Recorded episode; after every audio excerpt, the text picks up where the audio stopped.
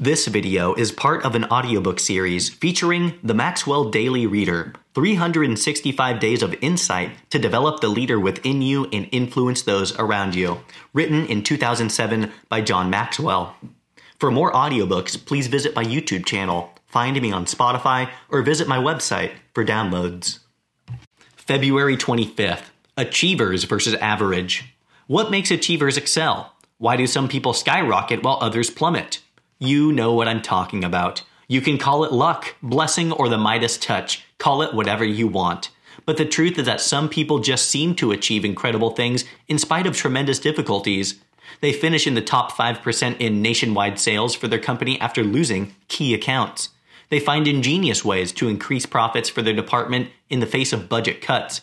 They earn a graduate degree while raising two children as a single parent. They discover awesome business opportunities while colleagues don't see any at all. Or they recruit winner after winner into their organization despite what looks like an anemic labor pool.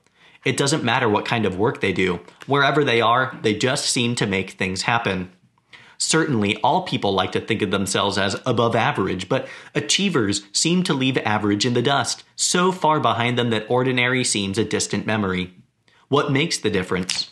Why do some people achieve so much? Is it family background, wealth, opportunity, high morals, the absence of hardship?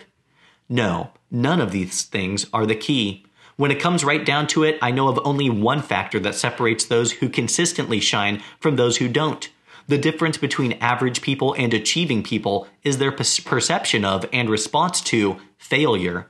Nothing else have the same kind of impact on people's ability to achieve and to accomplish whatever their hearts and minds desire.